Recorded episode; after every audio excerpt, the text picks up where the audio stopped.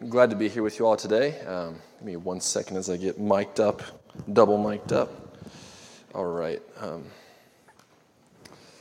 so today we are going to be starting a 10 week series on uh, this word abide. And this has been a word, um, I do not know if I've, I've relayed to you guys this, but um, I've been doing uh, different grad classes over the past year or so. And this past class I was in is called Developing Leaders, and a big portion of this entire class has been on this one word, abide. And this word has been with me and it's been in my heart for a very long time. And it's kind of one of those things where I, it's just been there, so I figured why not share it with you all as well? This word abide. And so over this 10 weeks, it's going to be a little bit different than normal.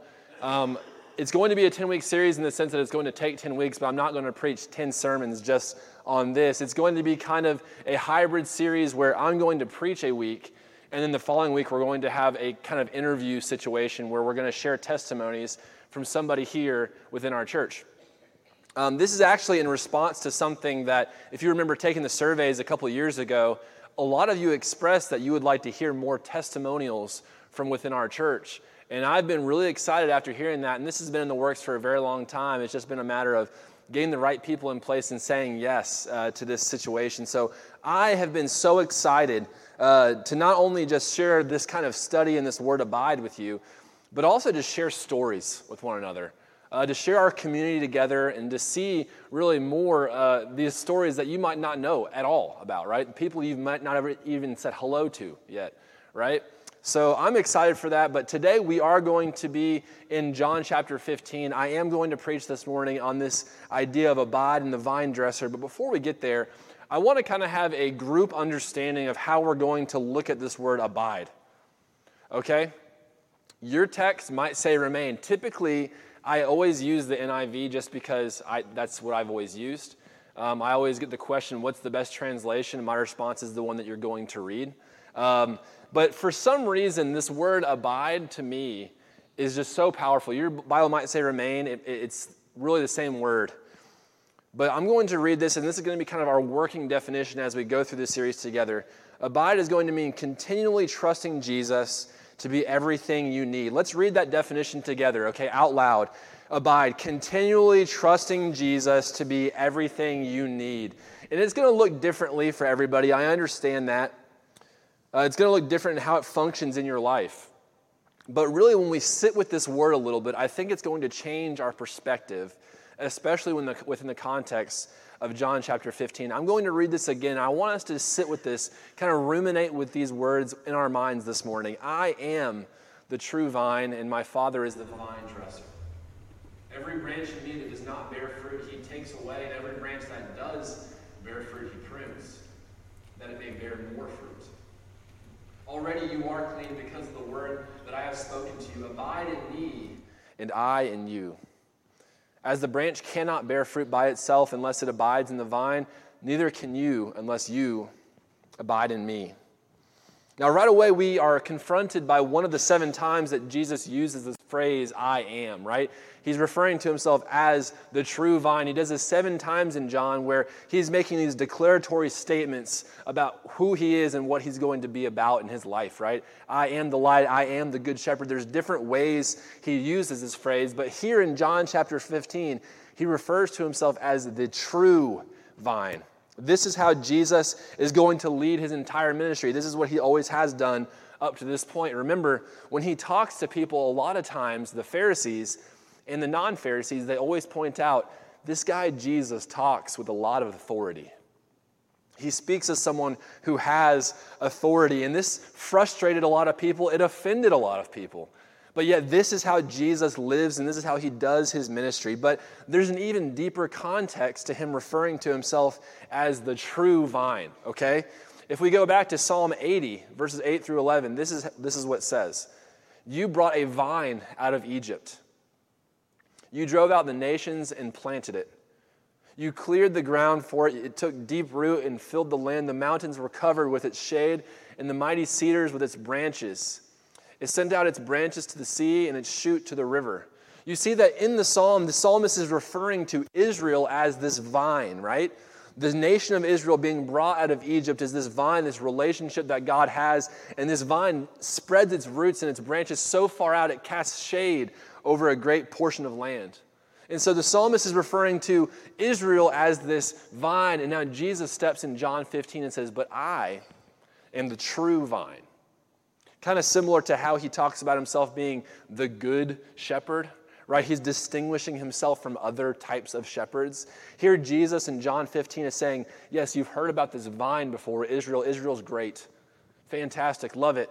But I myself, I am the true vine. Similar imagery, but the distinguishing factor here is that Jesus is the true vine. This fulfillment, it's this idea of this greater promise is being fulfilled in Jesus. And we're nodding along because, yes, Jimmy, we understand this. And that's okay. But this is not where he stops, right? This is not where the whole thing stops. He doesn't just say, I am the true vine and I'm better and I'm the fulfillment of Israel. No. He goes a step further and talks about this pruning process as well. If you have your Bibles, make sure they're open to John 15. That's where we're going to be pretty much all day. He talks about being this true vine, but the vine is not left unchecked. Uh, I don't know if any of you are, are gardeners in here. I know some of you like to be outside and, and manage your garden. Maybe you grow plants or, or fruit or whatever it might be. Um, I'm not a great gardener, I would say. I, I don't pursue that in my daily life. My wife has me trim things every now and then, but I don't know what I'm doing, okay? I, I try to do what she tells me to do. She's the gardener, if there was one in our family. And, but if you are a gardener, you recognize the pruning process is extremely important, right? Especially when it comes to fruit trees or vegetables and stuff like that. Because if you have a, gro- a, a, great tree and it's having a lot of great growth, but it's kind of unkempt, you might not get as much fruit as you could otherwise, right? Because your tree is expressing its energy in different ways, bringing out different branches. But a master gardener is able to come and say, you know what, I'm going to take off this branch, and maybe this branch will be more fruitful, right? It will yield more fruit. See, an, a master gardener can walk into a, a situation like an unkempt garden and, it, and they can precisely see, okay, this needs to be chopped here and this needs to be taken back here.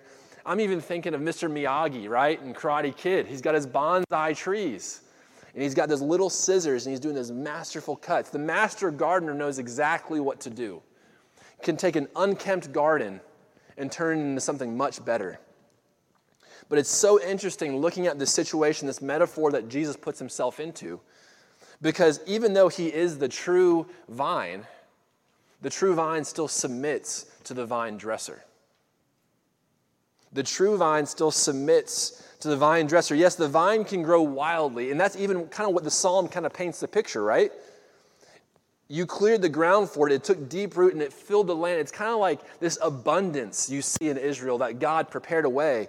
But Jesus is taking that metaphor and saying, I'm the true vine, but yet God has pruned me along the way, has pruned me to be an even more effective disciple maker than before.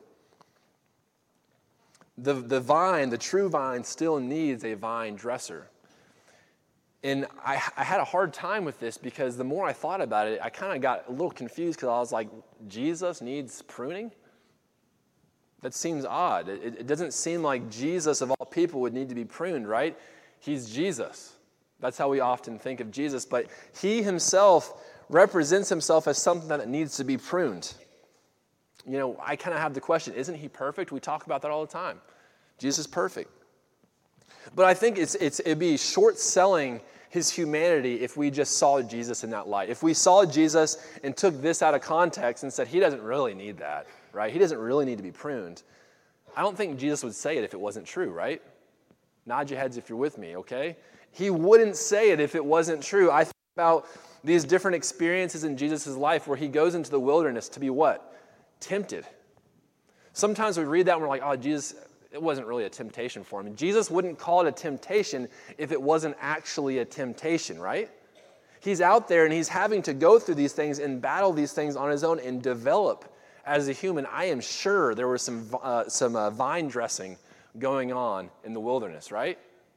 I think about all the times he had with the Pharisees, all the times where he's confronted.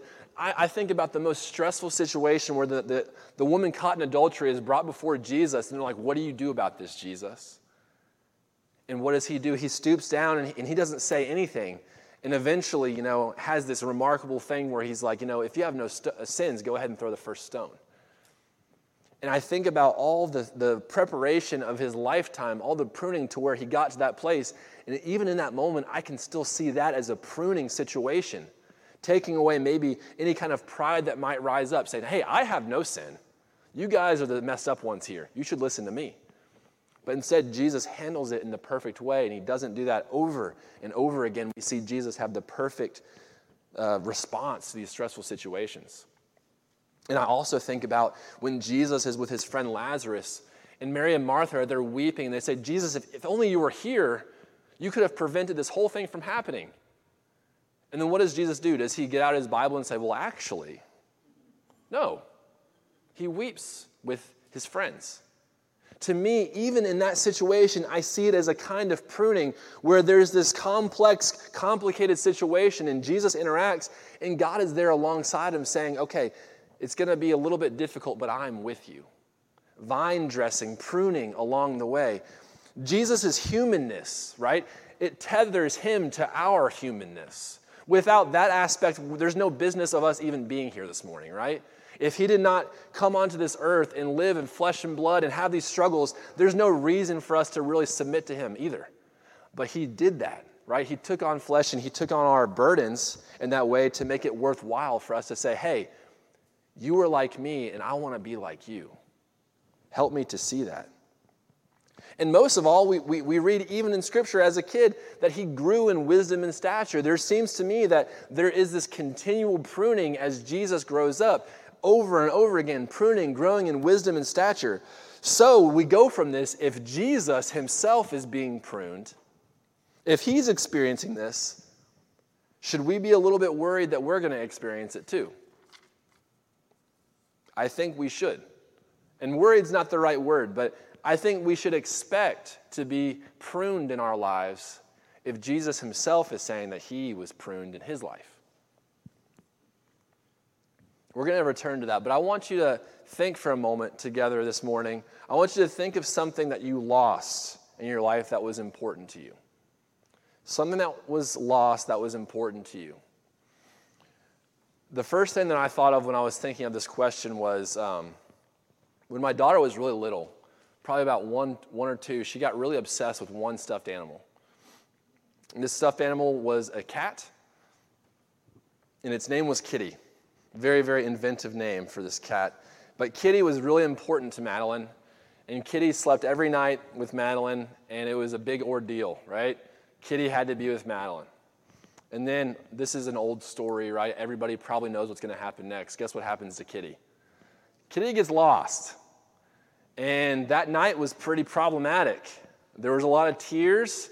There was a lot of, could you just take this stuffed animal instead of Kitty tonight, please?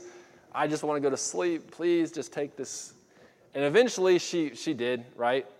And that same night, Michelle got on Amazon and bought that exact kitty. And that kitty came back to our house a couple days later. And oh my goodness, we found Kitty, Madeline. Yay. You can go to sleep now again. And that was great. And you know, a few days later, of course, we found real kitty.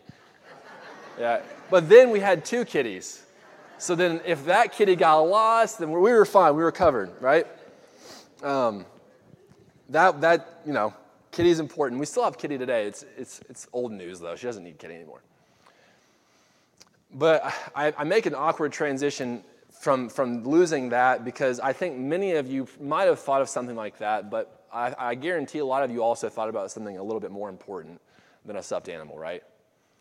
I'm thinking of people in our lives that we often lose the people that are important to us that we lose. Uh, if you remember last year, right about this time, I, I went up to a funeral in Oxford where I was previously ministering, and one of my students died. And he was 17, and it was a car accident, and it was just in the middle of the night and incredibly tragic. And I think about him like every week still. It's one of those things where I see people that remind me of him, and it's like, oh, there's Jaden, right? And then it's not so much sadness anymore. It's like joy to think about the times we had together, but there is still a lot of sadness baked into that as well. A very important person to me, and he was I lost them, right? And so I bring these two things up, and you might be saying, Jimmy, why are you having us laugh and then also having us feel this way about maybe losing loved ones in our lives? I think it's a little bit easier to connect the dots when we do it that way. When we see the little things and we see the big things, they're, they're lost things nonetheless, right? They're lost things, and I think sometimes it, help us, it helps us bring kind of this conversation into a more easier way to be a different perspective, right? Now, I want to be very, very careful how I talk about this. Very careful. I want to be very nuanced because Kitty being lost showed us that there's, there's things that we can do to, to, to solve this problem, right? It's a loss, but it's not a big loss. We, me and Michelle, we learned we could buy another kitty and we can have that one ready for her whenever she wants and she won't lose sleep over it. And we learned, you know, in that situation what we could do better. And when it comes to losing a person, it's kind of the same, but it's a little bit different. It's a lot more difficult to process those emotions. But in the same way, when you lose a person, you kind of have a different perspective on life itself. All of a sudden, that person's legacy is a lot more defined in your life than it was before. I wasn't really in contact with Jaden like I was when I lived in Mississippi. But now I think about him every week. I think about the kids driving their cars and I get nervous. I think about my own kids growing up and I get nervous. But I also think about the joy that I experience with them. All those things kind of come together. When you lose something that's important to you, it brings some other perspectives that you never knew that you had or previously connected to before, right? That's what loss has the power to do. And I want to be very careful this morning because I don't believe that God pruned Jaden from my life. I don't believe that God prunes people from your life. I don't believe that He stretches out their life and says, you know what, now is a good time for that person to go. I do not believe that. I think it's bad theology. I think there's death in this world because there's sin in this world. I don't think God is up there biding His time, waiting for the perfect time to take you from your life. That's not how it works. God does not want us to experience this, but yet we are on this fallen, fallen earth and we experience sin and we experience separation, and that's a side effect of that. But in the midst of this, we have a vine dresser, we have an expert gardener who can see all this loss and frustration and death, and he can say, I'm going to make something out of that. The separation that you're feeling, the suffering that you're feeling, I'm going to do something with that so it's not for nothing. Pain and suffering are deep, but that's a side effect of being in a fallen world. It's not a test. I hate that. I hate when people see suffering and pain as a test of your faith. God's not doing that to you. But He's an expert gardener to where He can see all that. And if you recognize His presence in your life, He's pruning around you, saying, Hey, I am with you always. He's not testing your faith to see if you can prevail. He's saying, I am with you. Do not be afraid. And the, the problem is, though, is that when we experience this loss, when we experience this suffering, we want to ask the, ourselves the question Where are you, Jesus? I've been suffering for so many days, and it's not getting any better. And this is easy for me to say right now, but I guarantee this is some of the most difficult things for us to realize when we're in the midst of that suffering and loss. Abide in me, and I in you. Abide in me, and I in you. I am with you always. It's like this realization that we are remembered by God. There's so many times in Scripture, and when we just went through 1 Samuel where we had a great explanation of this, where Israel is all of a sudden on fire for God. They want to do so many good things for Him, and then the next breath, they're doing the opposite, right? And, and all through 1 Samuel, we're recognizing we're not very different from those people. But I think God has been screaming this to us from the beginning of time. This is not something new that Jesus invented that day. God is saying, Abide in me, and I in you.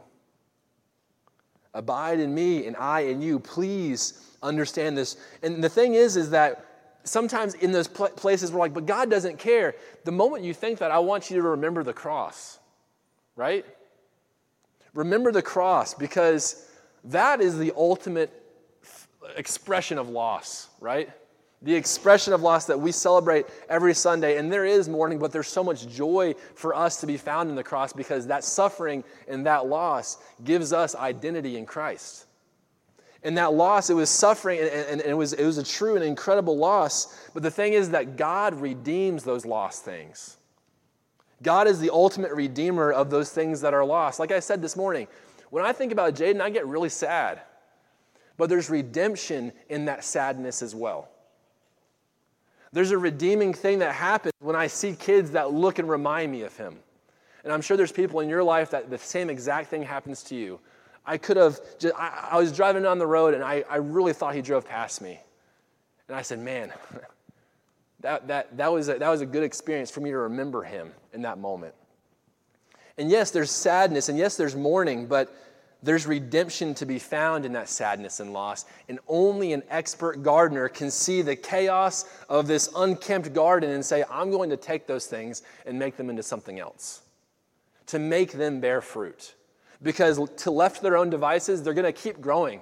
They're going to keep growing, and that's fine, they're, but they're going to be inefficient. God can make those vines, He can make them efficient, just like He did with Jesus, and just like He's continually doing with us. But remember, this expert gardener takes care of the mess. He redeems the growth that we have in our lives. And so, the question that I want to have for us this morning is how can we allow this truth to be more true in our lives? Because I think there's a sense that when we abide, we're kind of allowing access to something that's already there to be present in our lives. You, you, you with me there? God's not going anywhere. But when we allow ourselves the access to something that's already there, it changes how things function in our lives. So, how can we allow this truth, abide in me and I in you, to be more true in our lives? The very first thing is I think we need to remember past pain. You're saying, well, Jimmy, you want me just to cry all day and I hope that I gave you a good example this morning of how to remember past pain. It's not easy to go through those situations in the time, but my prayer is that when you go through these painful experiences, that it's not just, oh, that's gone, it's done. And there are some experiences I am sure that you guys are thinking of right now. It's like, I don't want anything to do with them, and that's fine, right? But I think if we dismiss those past pains, we're dismissing to see where the pruning has taken place. We're, we're, we're, we're moving past all of that and we're not seeing where God has been active. And if we don't see where God has been active, we're not going to see where He is active.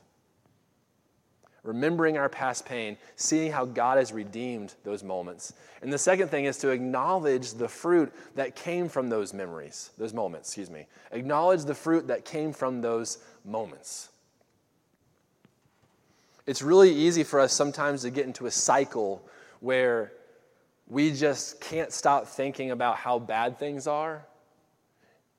And if we can't get out of that cycle, we're never going to see how God has changed you over time. Right? How God has changed you and your perspective. And that's why I'm so excited about this series because you're going to stop listening to me so much. I talk too much up here, right? And we're going to see how everybody kind of deals with this in different ways opening ourselves up to say, you know what, that was a bad time in my life, but here's how God has worked through it. And when we see other people do it, it's easier for us to see ourselves doing it as well. Working through those, those past pains and acknowledging the fruit. And sometimes we don't want to acknowledge the fruit because we want to allow that to be the past and to stay in the past, and we don't want to acknowledge how things have changed. But when we acknowledge it, we're not just lifting ourselves up and saying, hey, we've gotten through that. We're saying, thank you, God, for abiding in me. Thank you for that truth to ring true in my life. And I know it's difficult to talk about some of these things. I know it's probably difficult for you to sit there this morning, maybe, and even think about those things, excuse me, or those people that you've lost. But my encouragement to you this morning is to recognize that you are not alone. And I feel like I say that every single week, but I don't know if we're actually living it out as a church body.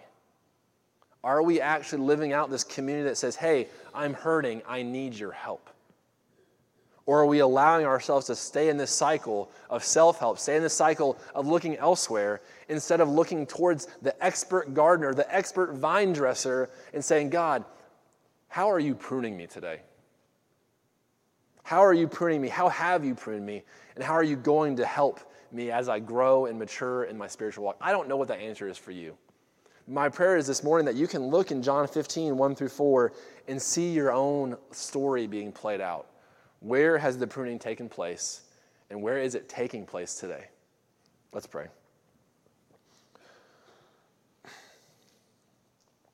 God, I thank you for this time, and I thank you for giving us uh, an opportunity to sit with this, this scripture that is kind of hard to manage, God, because it's hard to think about Jesus himself being pruned. And the reality is that it's truth, that, that Jesus was pruned.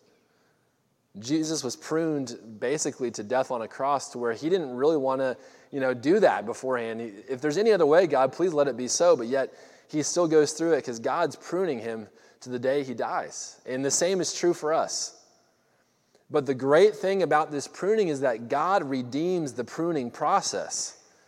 God redeems the brokenness and the loss, and He makes it worth something. God, please help us to recognize that reality in our lives. Help us to recognize those past pains and to see the fruit that has come from them.